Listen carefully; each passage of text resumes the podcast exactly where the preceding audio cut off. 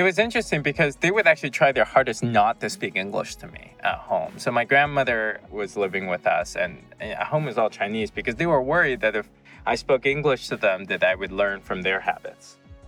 The case that's being made is an economic argument, right? That somehow that we need to add this unprecedented level of like subjectivity because the rule is now no longer hey are you actually a public choice most the vast majority of immigrants are not eligible for any of the public benefits anyways Xiao Wang is the co founder and CEO of the Seattle based startup Boundless. It's an immigration company with a mission to empower families to navigate the immigration system more confidently, rapidly, and affordably. In 2018, they received the Torch Award for Business of the Year from the Better Business Bureau. Xiao's credentials include leadership roles at Amazon, Go, Providence Equity, NYC Department of Education, and McKinsey. Xiao holds a BA from Stanford University and an MBA from Harvard Business School. On top of that, he is an immigrant himself. His family relocated from China to the US when he was a child. We are very excited to have him here on our show. Please welcome Xiao Wang. Thanks, Sadia. I'm excited to be here. So, before we begin, I think it'll be extremely helpful to get a sense of your background story. When did your family immigrate to the US? Yeah, so my mother first immigrated in 1987 or so. My father came in 88 and I came in 89. How old were you when you came? So I was three and a half. I was reading about your parents and also the correspondence that you sent me talked about your parents and their life in China. And I remember you mentioned that your parents had their education halted when they were in middle school when the government had you know shut down the schools and sent children to work in factories and farms instead but they still found a way to learn and study on their own.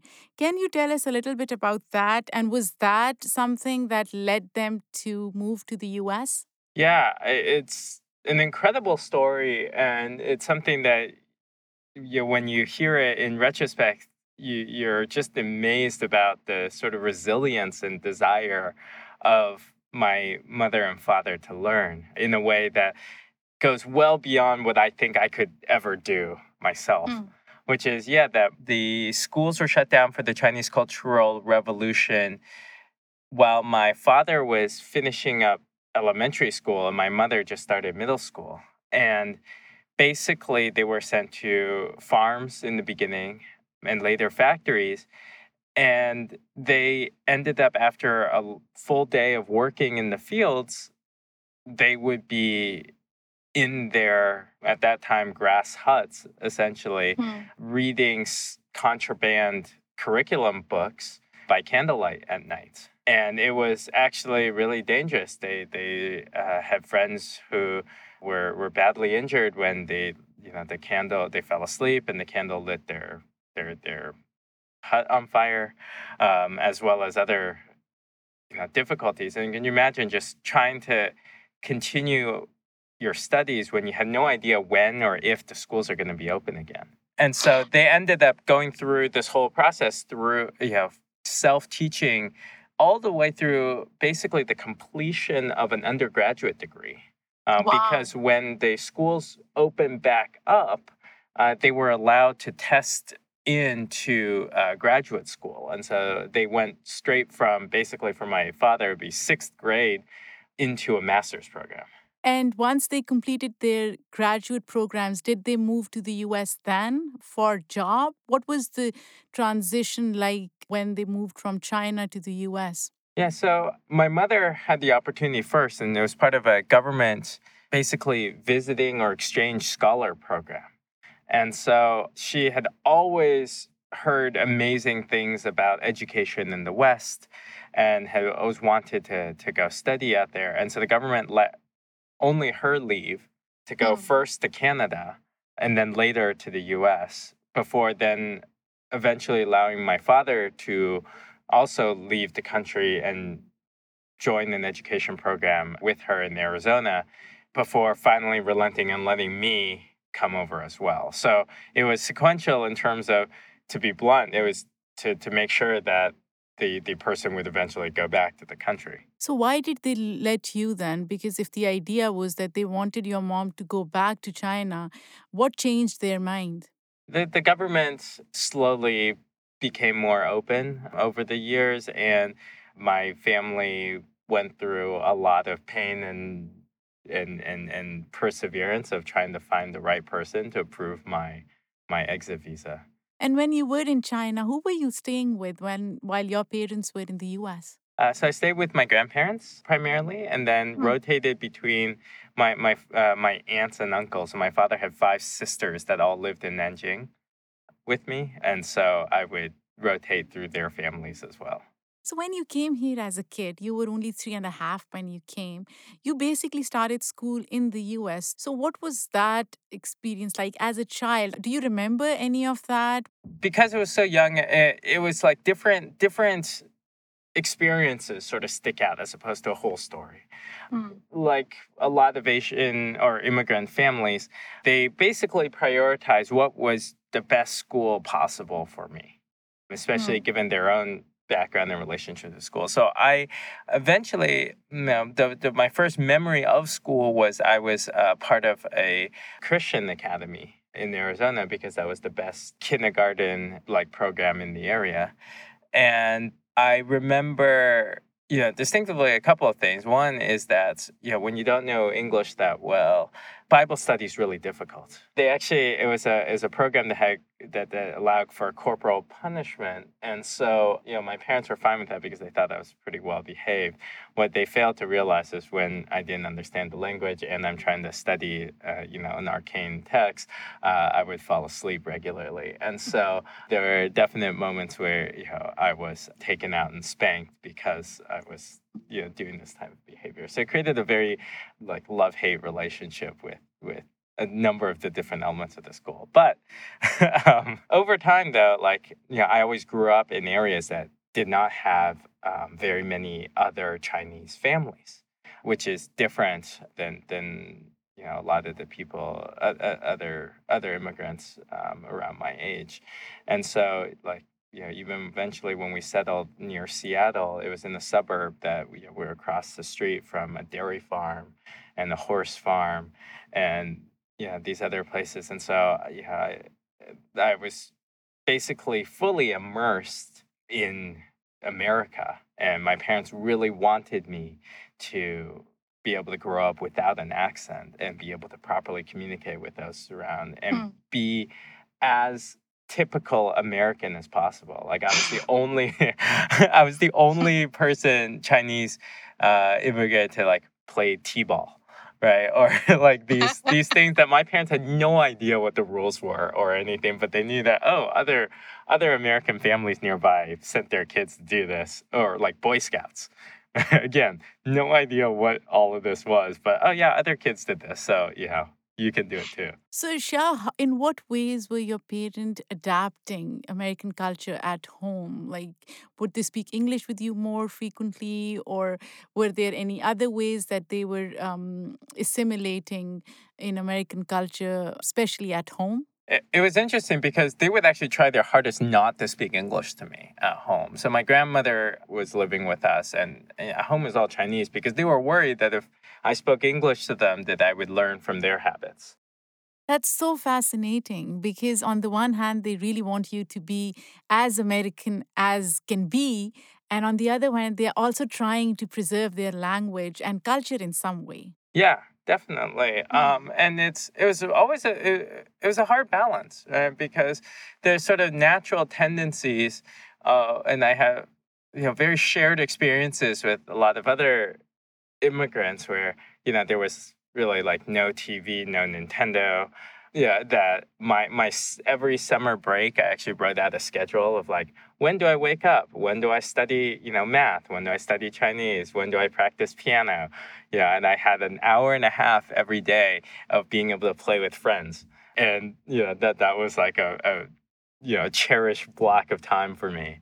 And then everything else was like very very structured and rigorous. And you had the standard like if you get 97 on the test the question is really around like hey what happened?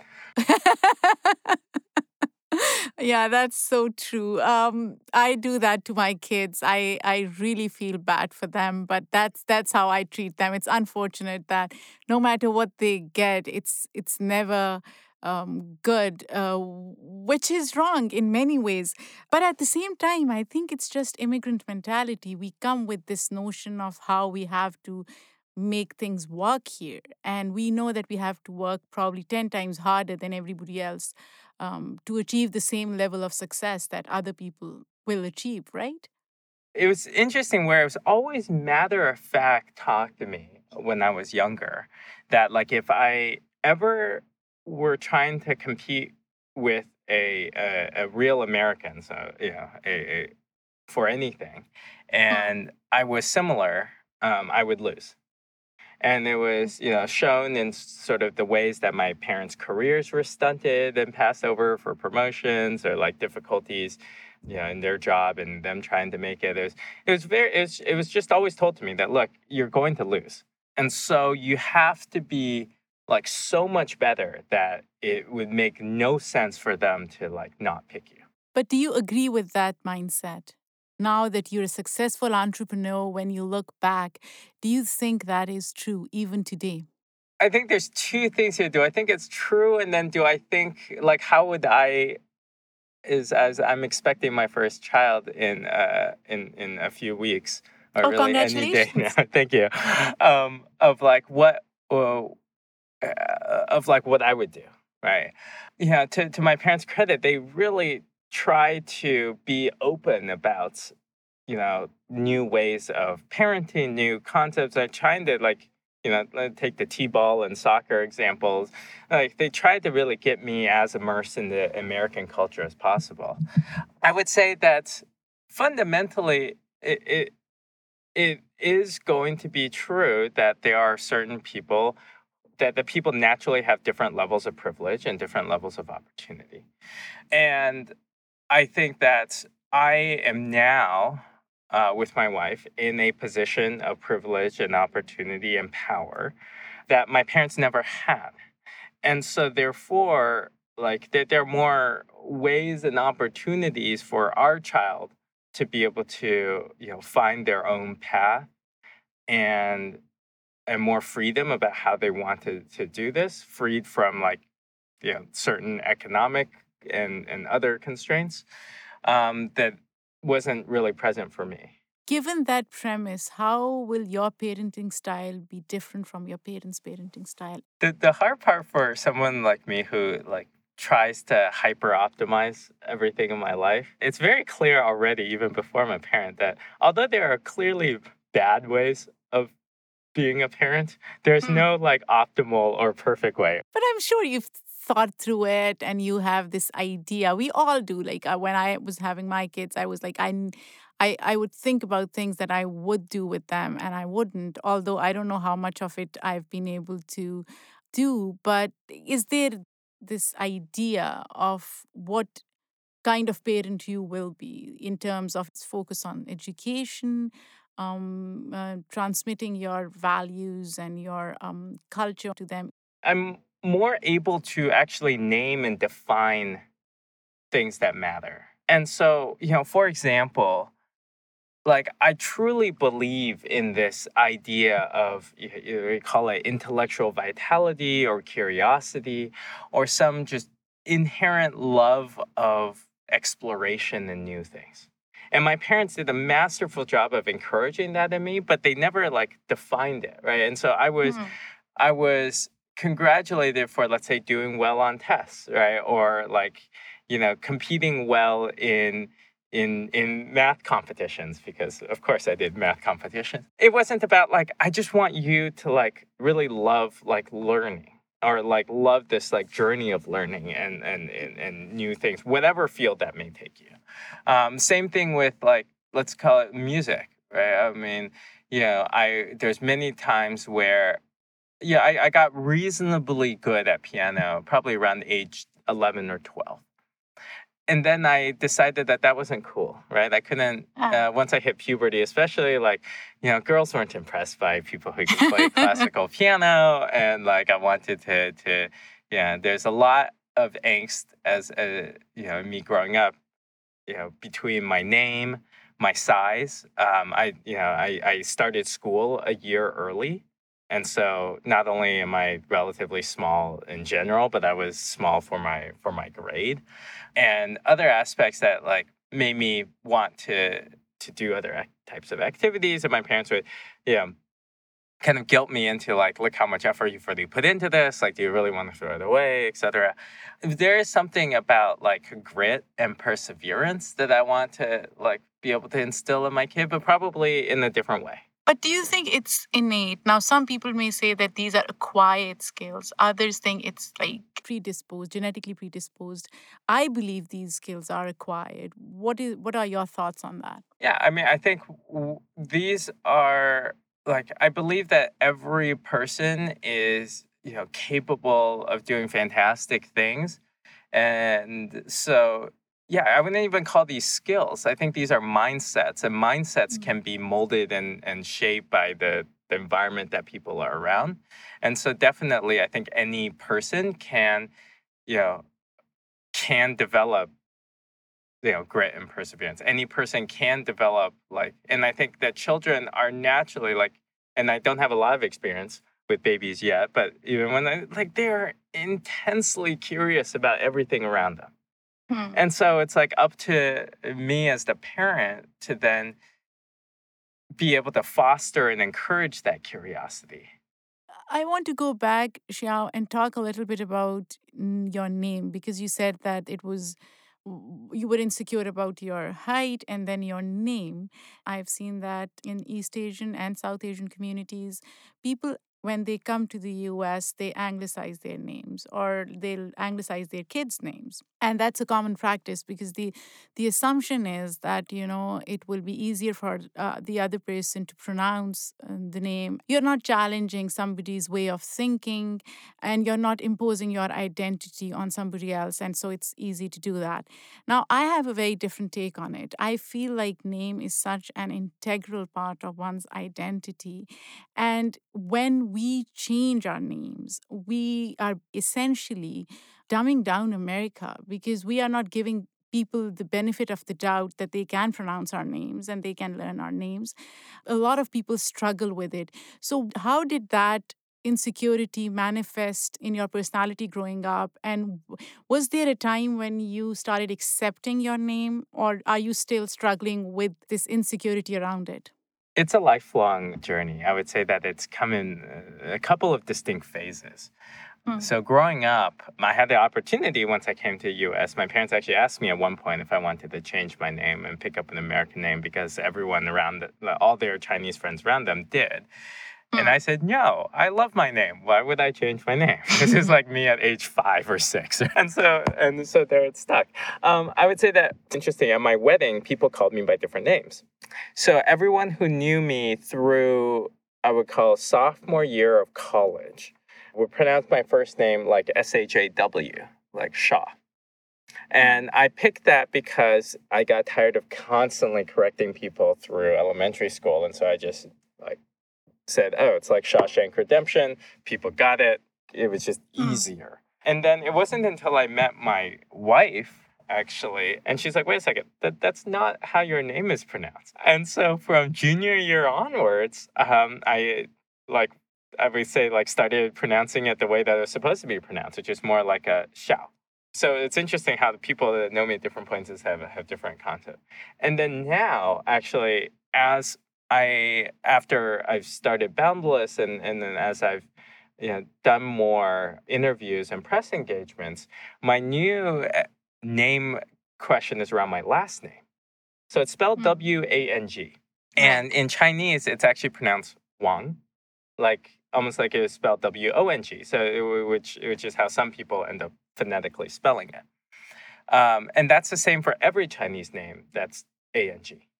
Uh, but then you have people like Andrew Yang, who's really supposed to be like Andrew Young, and all of these concepts. So it's like we've been you know conditioned as a culture that uh, oh because of the way that it was in, first transformed from Chinese to Roman characters, they picked A instead of O. Like that's just the way it's going to be pronounced. And so that's that's the latest one that I don't like. I don't know. Now I'm going to have to, to figure out like what I'm supposed to like teach my son like how to pronounce his last name. Do do we want to do it in a way that like he has to correct people, you know, the rest of his life because they hear it in a certain way? Are you going to give him a more like American name or is it going to be a Chinese name? We haven't decided yet. We know three out of his four names. So it's gonna be my last name, which is gonna be Chinese. My wife is half Korean, half Mexican. So there's something mm. around like people in her family and her her name. So there'll be a Korean name, a Hispanic name, and a you know a Chinese name. Oh, so you have a lot of options then. The last three are set. The first name we done. No, but this is so interesting because as I said, for me, like so I didn't know how to pronounce your name, but it was simple. I went online, I Googled it, I looked up the pronunciation, and I was able to pronounce. So that's something that I really have struggle understanding as to why is it so difficult for someone to pronounce somebody else's name which may not be familiar name or maybe from a different culture yeah like uh it, it fundamentally it's a it's a comfort and smoothness and, exp- and, and, and effort thing right like you went mm-hmm. online you like actually looked it up you maybe listened to the the Google like little little like pronunciation. It's amazing, and thank you. And and you know for the recipients, like it's wildly appreciated. Yeah, I I it's far from me to to judge like you know how someone who like sees an X and just is completely thrown off by what that can mean. But I do think that you know the the name thing is you know does set certain stereotypes about the person, um, mm-hmm. and in some ways it's been to my advantage right? People are like, oh, he must be smart. He must be like good at certain things. I mean, in some ways, it's my disadvantage where, like, you know, I, I worked for a private equity firm and management consulting firms, and they do like projects or work with companies all around the country. And, you know, like it's maybe the first time that someone has encountered people from my background before. And so, you know, I do think that it's become something unique um, and something that definitely I've embraced now. I think a name is like super, super powerful in so many ways. And they've done all these studies about how different types of names are predictive or actually determinative and influence like the future path of the, the, the individual and how others mm. perceive them. And so it's uh it, it's something that you know hopefully gets better as our country starts embracing, you know, a wider diaspora of names, and then it becomes much more about the individual as much as like the whatever the their parents were feeling on that day. Exactly. Now, I want to talk about something else first before we move to your company, Boundless. I, I want to talk about that. But before that, I want to talk about this concept of model minority, something that many um, Asian immigrants hear, right? What are your thoughts on this idea, and how do you think it serves to explain the role of Asian immigrants and their children in American society? The Asian narrative is fascinating, and I wish I have more background on it. You know, World War II or earlier in the 20th century, Asians were put in the same category as like dogs in a lot of places, right? Or they were like, you know, put away into internment camps. There were all of these like there was some like extreme prejudices and if against against Asians and especially Chinese people to the point where there was actually a law passed right to to to prevent Chinese from immigrating to America and only Chinese. Um, and somehow in the last 60 years, the East Asian cohort, and I, I uh, probably uh, I'll probably I'll include South Asian to the extent that it covers India only. The non South East Asian group of Asians has somehow changed the narrative around who they are and how they're perceived by the rest of American society. Mm. and I would love to like know and learn more when I have time about like exactly how that happened. Where like it turned into a, a these are you know horrendous people and should not be in this country and like Yeah. eat each other and are like devils. To okay, they're like really nerdy. They're like you know good at math. Um, they uh, you know are quiet and do well in school, but like are are you know unable to rise above middle management. Yeah, which is a it's just a fascinating like p- place that they eventually ended up. Yeah, I I think that there's two things that that come to mind when I when I think of this model minority piece. Um, the first is that it is wildly like I wouldn't call it unfair, but wildly biased against the people who are of who who look like me but come from far uh, less privileged backgrounds. And Mhm. the uh, the the if you are you know either Southeast Asia or you are a lower class and poor and often spent multiple generations in the international districts of various cities or Chinatowns, like you are like both facing similar challenges as a lot of the low income black and Hispanic populations do, but Yeah. are expe- have a wildly different expectation placed upon you. What do you mean by that? Um, what kind of expectation? that when when you know applying sorry when applying for colleges or grants or job opportunities etc that there are those stories that people are told that are more that that are of the type that expects you to be you know wildly good at academics and hmm. have very high SAT scores and you know have a certain type of education above all else upbringing that may not exist. So, this is a good segue into talking about your company, Boundless. How did you find inspiration to found Boundless? And, like, what's the backstory behind this company? And can you tell us a little bit about what Boundless does? Yeah. So, you know, when I came over to the country and my parents um, were trying to stay in the US, we were trying to apply for permanent residency or green cards. And at that time, uh, the company made my family do it on our own. And so we had to go find a lawyer. And it was someone that my dad asked around and uh, had a colleague who had a family member who knew someone who, who basically used this lawyer. Um, and so we ba- trusted our entire life and the future of our family to this virtual stranger and gave them almost five months of rent money to do all the paperwork. And we did this because the process is terrifying. The stakes are so high. Lang- language is not our friend, and it's it's it's incomprehensible often to even people who do speak English natively. Uh, all these true. government forms, and and you have one shot at determining the whole rest of your life. And this is a story that's just echoed time and time again by by millions of families trying to not only start a new life for themselves in this country, but also having to like get through this gauntlet that's the government immigration process. But I am also ashamed to admit that I always just took this for granted.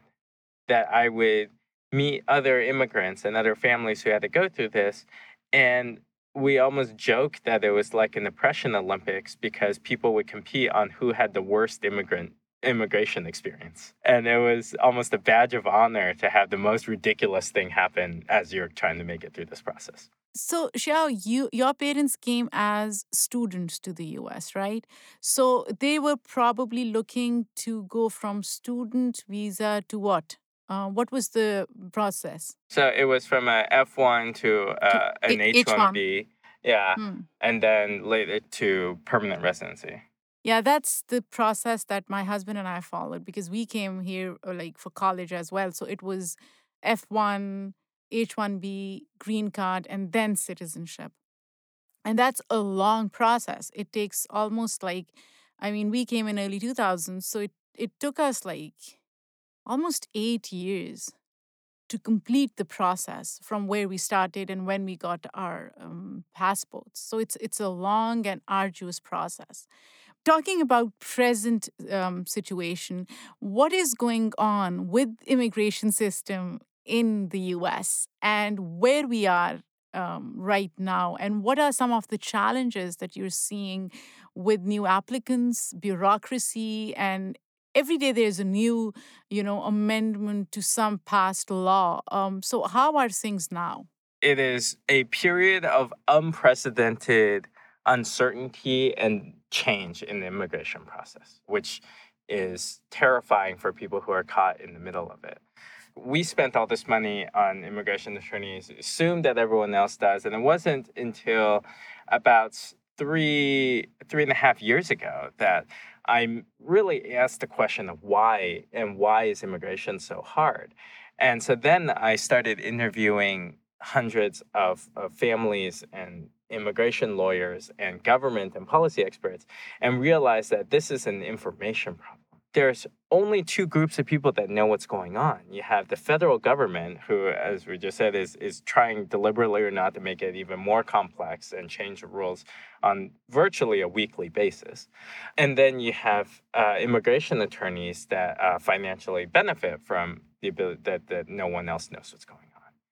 And I would argue that in an era where technology has gotten a pretty bad reputation over the last couple of years for really not solving meaningful problems. That this is exactly what technology and data is meant to do, which is to democratize information and to give everyone the tools and support that they need. And so th- that's where, like, I realized that I, I learned too much and I couldn't not do what I'm doing now, which is started in, in uh, growing Boundless, uh, where we are finally trying to be that first partner for immigrants as they go through the process. Now, specifically, you know, I would say that the immigration policy perspective is challenging because fundamentally it is very hard to get comprehensive immigration reform passed. The last time the law changed was in 1965 they almost passed something in 2013, but then again, it, it got defeated in the last moment.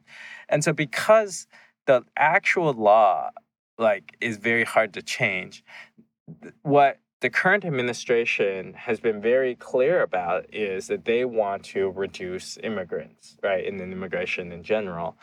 And so, therefore, they're trying all sorts of alternative ways to basically build the wall that matters, which is not the physical one at the border, but the like one that keeps people from being able to legally come to this country, legally hmm. find mm. employment, and then eventually settle and, and put their roots down in this country. And that's true because it's not just, th- there are so many different kinds of immigration options that this government is trying to cut down on. So it's not just one form of immigration that it's trying to reduce.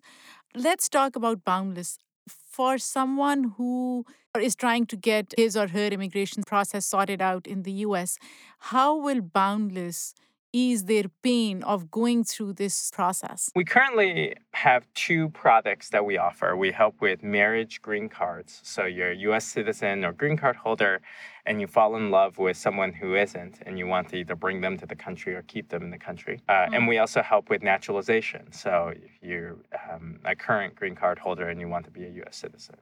Over time, we're going to expand to you know all the the, the, various immigration forms. But for for these categories, what we do is instead of trying to figure out, you know, how to navigate all of these complex government forms, or face the trade-off of spending thousands and thousands of dollars you may not have for an attorney w- what we do is we we simplify and guide you through the whole process. So you online we translate all the the language into words that people can actually understand and answer. So we collect your information and then all of our families get a independent immigration attorney as well that answers their questions and then helps make sure that the application is correct and then our team assembles everything all the forms in the exact way that the government wants to basically make you finally feel i'm going to say that anyone feels delighted about their immigration process, but at least that they feel confident. And this is like it's available everywhere. Is it like it's not specific to Seattle, right? Correct. We help, helped over 3,000 families last year all around the world uh, to a point where now we, you know, there's a couple of things I'm really proud of, right? So, first is that we have a 100% approval rate, uh, which mm. is something that's very important, right? If you're going to entrust us with all of your details and your future of your life, then uh, we're, you know, fully committed to, to, to making sure that you have the best chance of success. And then the second part is that because we process more family cases than any single law firm uh, for the situations, we now have data that hmm. helps mm. us be able to influence policy, but also help people live better lives. So we now know mm. like how long the process takes and how much it varies by zip code and area, so people can actually decide, hey, yeah, if I move 20 minutes away, I may save six months on my immigration timelines. You know, that wow, may or may not yeah. be worth it. Um, or also, like, we are, you know, making a stand towards bad immigration policy. So the most recent one that just got the green light from the Supreme Court is called the Public Charge Rule, mm. Mm.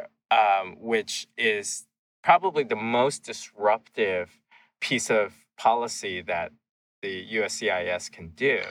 And it is going to disproportionately impact working class immigrants. That's the irony of it. In some ways, it's brilliant marketing, right? Because they say, oh, we're keeping people from like being public char- uh, who are public charges from coming to the US, which majority of America agrees with.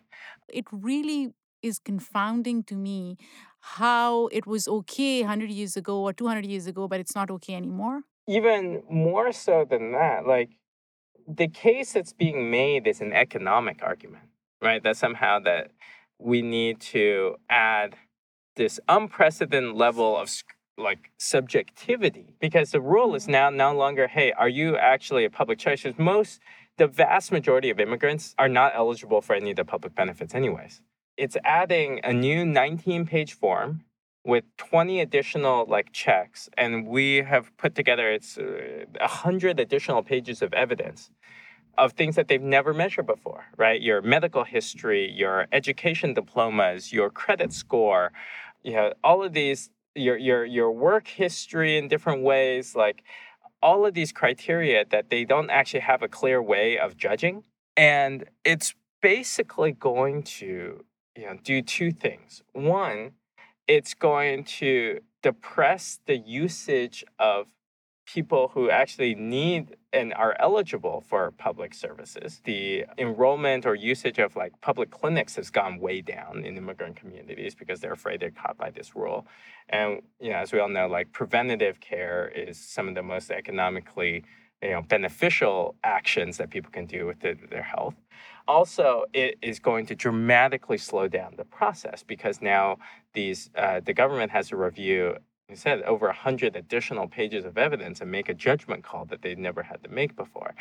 In the in in in the process that like already green cards and citizenships across the board timelines have doubled since 2016 this is going to just further gum up the process and so like that's the part that like you know from even from an economic argument and so we actually put together a legal brief uh, that major employers across the country signed up on so including hmm. like microsoft and twitter and you know hewlett packard and warby parker and levi strauss and all these like brands and companies are like this is really bad for the american economy so let's talk about that, Xiao, because I, on my show, we try to make a model argument, which I think I really strongly believe should always supersede economic argument uh, for immigration because I feel like economic argument is in a way more um, selfish, but at the same time, I, I do realize that that's the kind of argument that resonates with people who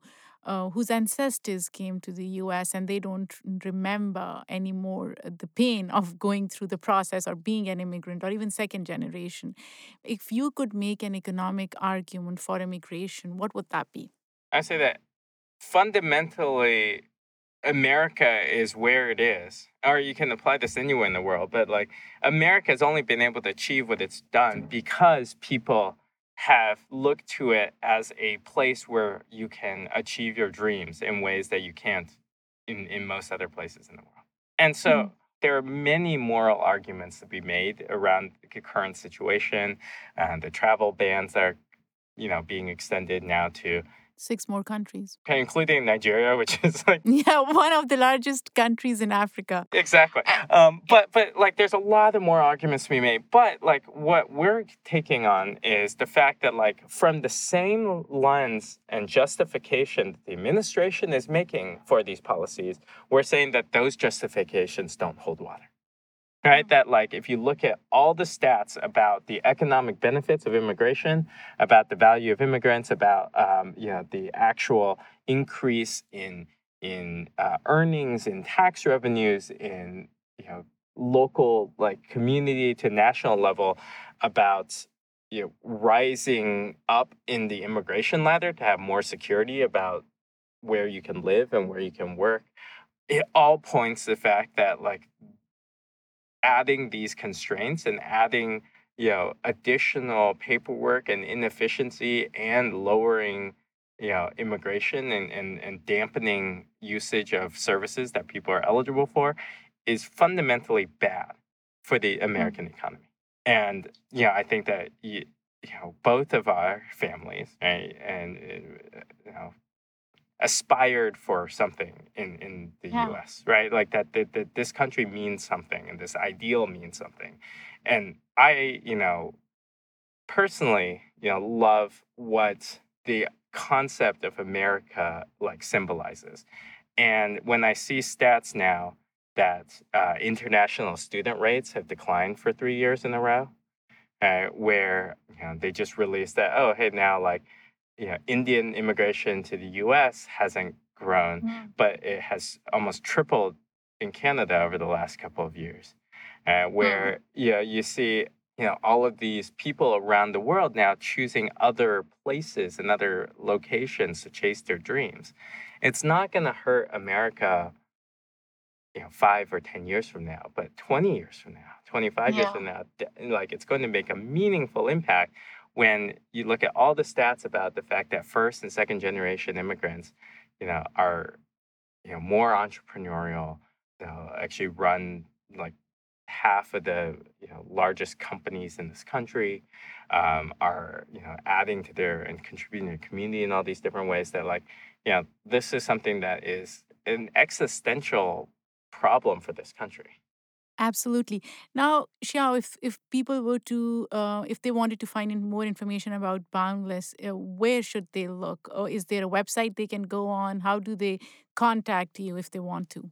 Yeah, so our website is uh, boundless.com. So B O U N D L E S S.com. And on our website, we have hundreds of articles and resources that talk about both new policies. So we, we write about how all of these different changes may or uh, you know may or may not impact your lives, as well as how what are all the different processes of immigration and what documents do you need and how do you you know show different kinds of evidence.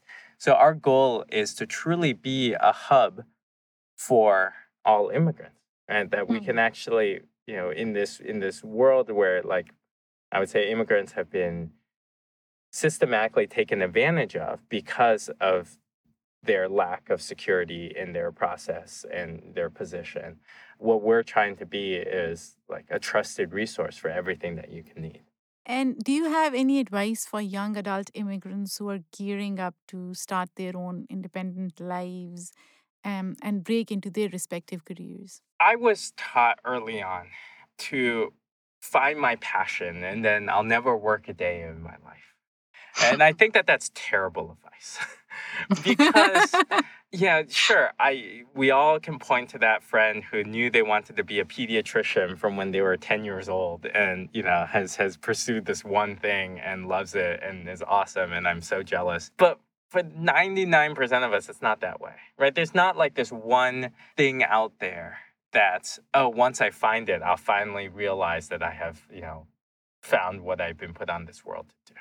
Mm.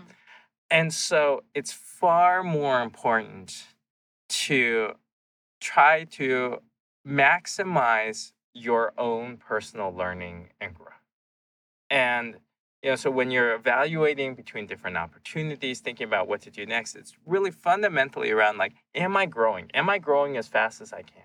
Right? Am I learning as much as I can? And and I have found the best way to do that is by saying yes to interesting opportunities that make me really uncomfortable.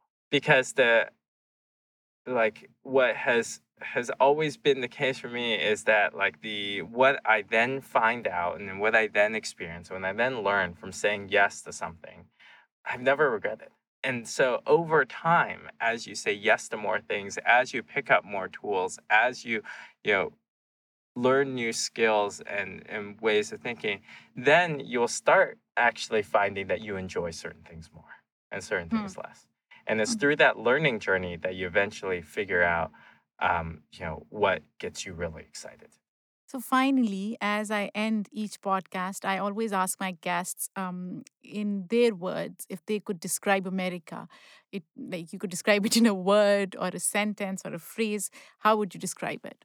This is going to sound super cliche, but in my mind, America is aspirational. There's always something here and that you can aspire to be or to become or to grow into or to, you know, experience. And that no matter all of these constraints from institutional, from structure, from other like disadvantages, the that that the spirit of this country um, it still lies on like people aspiring to become, know, the best version of themselves that they can be. That's true. Thank you so much, Xiao. This was wonderful. And best of luck with the baby. It's an exciting time for you. Thank you. Thank you so much for listening. We have a Patreon. If you want to support, you can check link on our website and social media. And also tune in for next week's episode when we will bring another amazing story. And if you have time, write us a good review and subscribe. That's how we grow our podcast. And if you want us to bring these amazing stories every week, help us grow by sharing our podcast.